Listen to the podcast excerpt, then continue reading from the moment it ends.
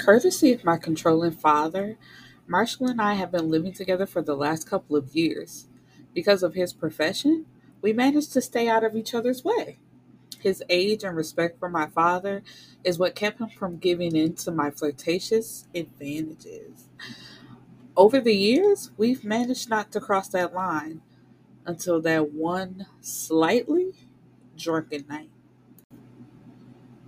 Hello, my beautiful people, and welcome back to my channel. And we are here for today's book, which is Need You By Me by Endiya Carter. I hope I'm saying that right because her name is spelled E N D I Y A. So I believe it's India.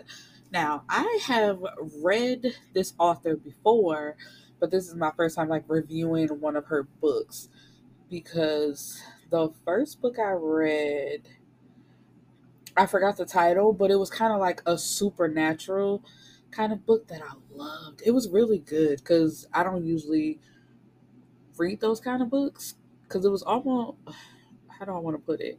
Like the guy, he looked human and he acted like a human, but come to find out he wasn't really human. It was so good. I think I'm gonna I'm gonna try to find the book and then I'll put it in the bio under the link for this book that we're talking about today. So you should definitely go check that out. Um okay, so let's hop right into the book. And I'll me gushing over another book when I'm here to talk about this book. This book funny enough. Now, I had started this book before and then I stopped and I took it out of my library and then I recently put it back in because I read a different book by Endiya. I know it's a lot, but I think uh what is it called? Tempted by Danger. That's the book that I read before this one. And then I saw this one. I said, okay, let me give this another try because it's a book about the church. And I don't, if this is your first time listening to me, I, I feel ways, deep ways about the church. So it's not because Endiya's writing was bad, it was my own personal, like, not another church story, but I'm so glad that I put it back in my library and, you know, started reading it again. So we have Jamie Winford. She is a 25 year old young lady who is a preacher's kid and she does not get along with her parents. Her father, who is the pastor, and her mother, who is the first lady, because they're all about appearances and appearing one way to the public while really not giving a fuck about her. And she has a best friend, Naya, who they're really close, and I guess you can say Naya influences her to make all the bad or worse decisions um, but Jamie loves her because she's like, you know, when all this stuff has been going on in my life, Naya has been there and she has had my back. Now, um, she also had a other another friend at one point, I should say, um, when she was 14. What was her name? Amy, I believe, or Amy. I should really be more prepared, but I forgot. But anyway, like the child's name doesn't really matter. But they were friends at one point, but because Amika, so sorry. Amika was um like she was controlled by her mother and she wanted to be just like her mother as far as being in the church going how a woman should act and should be. So she told her mother Amika told her own mother that Jamie lost her virginity at 14, which, by the way, she did not.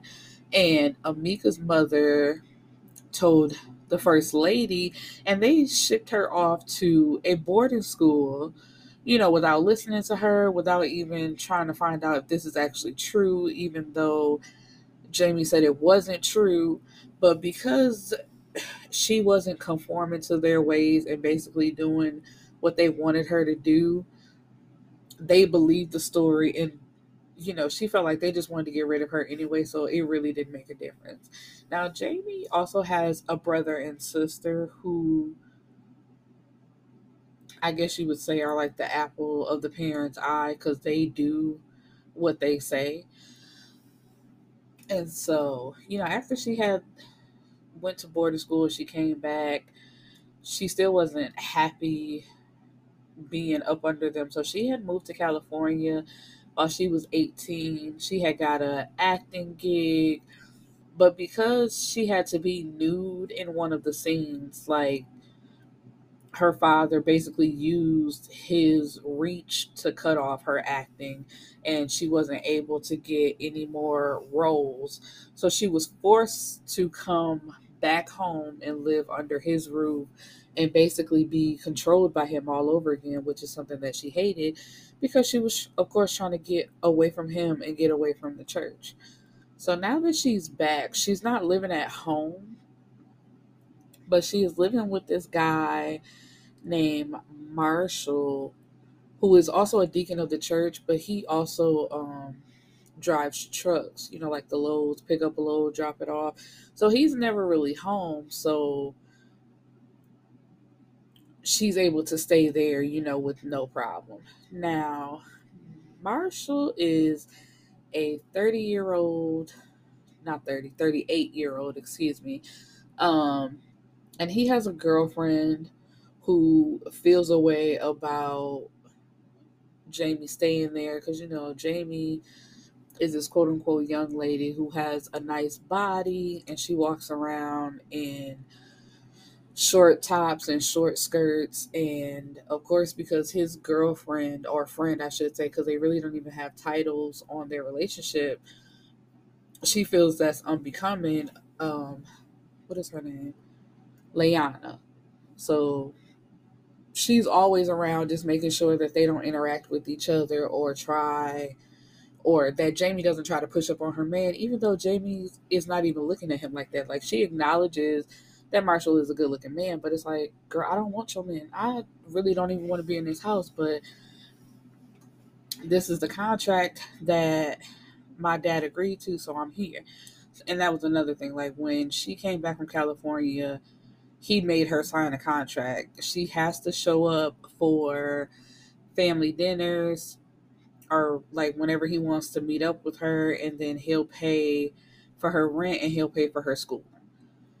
So she's like, you know, ain't even really been worried about him. But Marshall, he has a little drama going on with him too. Now, when he was younger, he was woken up out of his sleep by his father saying, you know, you have to get up right now. You killed your mother. You killed your mother. And his dad had told him, like, you know, make sure you give your mom her medication. And supposedly the medication he gave her was the wrong one and she overdosed and so he's been holding it over Marshall's head all these years that he kept him out of jail and he helped him out so basically he has to do whatever he said but Leanna who like I said she calls it a friendship they're not even in an actual relationship. She's been pushing to get married and he's like you know no that's not something that i want to do right now. I'm not looking to get married right now. And so the pastor of course he stops by his house whenever he wants to because he calls himself checking up on his daughter but then he's also trying to push him into a relationship a relationship like you know all my other deacons are married and you know it doesn't look good for you to be shacking up with Leanna, which they're not shacking up because they don't live together. Like, yeah, they're having premarital sex, which, like, come on now, they're almost forty. Of course they would be, but um, it's like they they don't even call this a relationship. So I don't understand how we're getting to marriage when we're still calling this just a friendship instead of a relationship.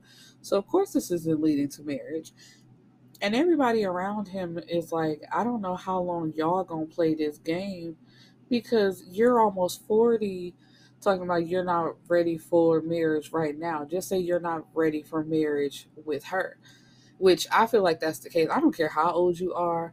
Like, we only gonna be in a relationship for so long before I say, you know, where is this going? Because I just can't see, like, marriage isn't for everybody, but it's just like, okay, how long y'all gonna do this? Because if you're doing everything that a married couple does, you might as well get married. Because there's something. Because I always look at it like this, like, okay, yes, you love this person, y'all have a bond, whoop de whoop, whatever, whatever. But if something happens to that person, there's literally nothing you could do about it. And don't have a fucked up relationship with the parents because you are literally getting pushed to the side and oh I love this person, I love them so deeply, but ain't shit you can do. But hold on to memories when you could have had a say so from the very beginning. Like people try to throw marriage to the side as if it's not important and it is. Like it's not how it used to be, it's not the end all be all for women specifically, but marriage is still important. But um also never force it. That's my thing too, because it's just like if when he said he didn't want to be married and Leanna knew that she did and knew that she wanted like this life, this certain life, you should have been trying to find somebody else. Because as soon as he would have said, "Oh, I don't want that right now," and you know that you do, it would have been like, "Well, you know, we had fun, but I'm gonna find somebody that actually wants this as much as I do." Um, but because she pushes for them to be married and you know goes and basically tells the pastor on him he ends the little friendship that they have because he's like you know you're not gonna force me into something that i already told you that i didn't want to do and i don't appreciate you going to tell this man like he can make me do something that i don't want to do and then he also steps down off the deacon board because he's like you know this isn't really something that i have time for either because um like I said, he does the truckload, so he doesn't have time to dedicate to the church anyway. And he's also the boss, like he's the owner of the trucking company, so he has workers and things like that. So in the midst of all this, him and Jamie, because he um he had a little time off, so he was actually at home. So him and Jamie are talking. They're getting to know a little bit more about each other, and there's like a underlying sexual tension between the two. And then he actually takes her like on a trip with him. And they have been flirting, doing little sexual shit like on the sly where they never actually had sex, but it got real close. So on this trip, they're getting to know each other even more and they actually do have sex. But the messed up part is he's still like seeing Leanna she even threatens him, like Leanna threatens Marshall, saying, You know, I know about your mother, I know what you did, so here's what you're gonna do. You're gonna propose to me, you know, you're gonna still be a deacon, you're gonna kick that girl out of your house, although she gives him the option of still being able to see Jamie two days out of the week. She's like, you can see her Monday and Friday. Those two days can never change. So if you're out of town and you can't see her those days, just too bad. You're gonna have to wait till. I'm like, girl, do you hear yourself? And she really thought like she bossed up on him when she threatened him. And he's like, basically, okay, do what you got to do because I'm not agreeing to these stupid ass rules. And he even calls his dad because when he stepped down, well, let me take that back. His dad called him because when he stepped down for being a deacon, like the pastor kind of low key threatened him, and then his dad called and threatened him as well, and was like, you know, it's the reason why I had you set up on the deacon board, and you know, been looking out for you. But if you step down, then there's nothing I can do for you. And so, because he's tired of this being held over his head, Marshall told him, "Well, you know what? You do what you got to do, cause I'm tired of this. So either I'm gonna go to jail or I'm not. But you basically threatening me like I'm not a man. It's just gonna be what it is." And um, Marshall's grandfather, who his is his dad's father, you know, he's still alive, and he goes to see him, and he's like, you know, I always felt like something wasn't right with my son, and I can't believe he been threatening you all these years. You did not kill your mama it's like if if you gave your mama them pills, it's because my son gave them pills to you to give to her. Essentially, like him being the one to kill her, but making you believe that you did it. So, with them having sex on the trip, Jamie becomes pregnant with twins, no less. So, you know, they're taking their relationship for real. Um, you know, they ain't worried about Leanna. They're like, girl, you can do what you gonna do. Let it be whatever it is. Um, and the pastor, you know, tries to threaten him again, like, you know, leave my daughter alone. Oh, I forgot. Now the fucked up part. At one point, he did come to Jamie. I think it was like after they came back from the trip, like right before she found out she was pregnant. He was like, you know, I want to better our relationship. I'm so sorry for not being a real father to you over these years. I want to be better. I've been going to therapy. And you know, that's all she's ever wanted. She really wanted an apology from both of her parents and for, and for them to actually try to be a part of her life and love her like a normal child and it not have to do with appearances or what the church is going to think or the Bible or anything like that. So he was tricking her for a minute. And then he invites her to a family dinner. That family dinner entailed a, a journalist from People magazine being there to interview the family. And so she realized that she was set up to come look as if they are one big happy family, you know, when she's never really around these people. And that's what she tells the journalist. She's like, I don't know them. They really don't know me. So, you know, you could just write me on about the story and act like I was never here. Because at some point, even the journalist acts like, you know, I don't see you in too many of the pictures that's hung up around the house. It's like, exactly. So I don't even understand why he invited her there or tried to make her come because that's going to be a thing. Like, okay, yeah, you have three children, but one of them is not really around or even portrayed portrayed as if she's a part of this family. So what's the deal on that? And so she leaves and tells him like you know no you really tricked like i really thought you had changed. And come to find out that you haven't. You still doing the same bullshit. You lied to me about therapy. And he's like no i didn't lie. I'm actually going to therapy. And she's like there's no way you're going to therapy because you want to pull this. No way a therapist would agree with you doing what you did to me. And so she cuts him off for good um and then that's when they try to get marshall arrested uh no not marshall so sorry. One of marshall's employees like he had had trouble in the past with selling drugs and he was arrested again because the pastor had somebody plant drugs on his truck. So marshall went and got his daddy and was like you're gonna bail him out of jail you know and we gonna be done with this shit and you gonna get the pastor to leave me alone and you know you're going to admit that you basically killed my mother which the dad did. He did it to get the insurance money and um, to be with his new wife that he has now. And she was only with him for the money but he don't even have any money because he has uh i believe he has stomach cancer. So all the chemotherapy and all that type of stuff was draining the money anyway so he didn't even get to enjoy it but it's like, of course, karma always comes back around. Um, but yeah, so in the end, Marshall and Jamie get married. They have two twin girls, and uh, well, she was going to school, which oh, I forgot that was another part that was like really fucked up. Um, at some point, the pastor stopped paying for her schooling because you know she broke their deal. She's like, you know, you're not going to tell me what to do. So we're just stopping all communication. So he's like, you know, oh, you don't want my money? Where you're not going to have any of my money. And he stopped paying for the school.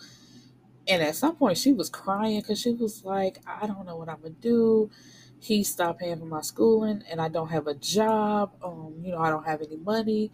He was basically paying for my way of life. So Marshall paid for her semester in school and was like, you know, we'll figure it out later. But it was a cute, like, I mean, it's not cute because she was mortified.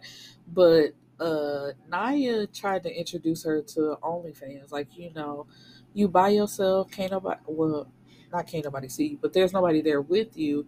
And you're just basically performing for people and you know you'll make a lot of money so she was doing one video in the kitchen because she was kind of big online or she had a nice little following. So she didn't want to do it in her room where if those same people subscribe to her OnlyFans, they might see her and know that it's her.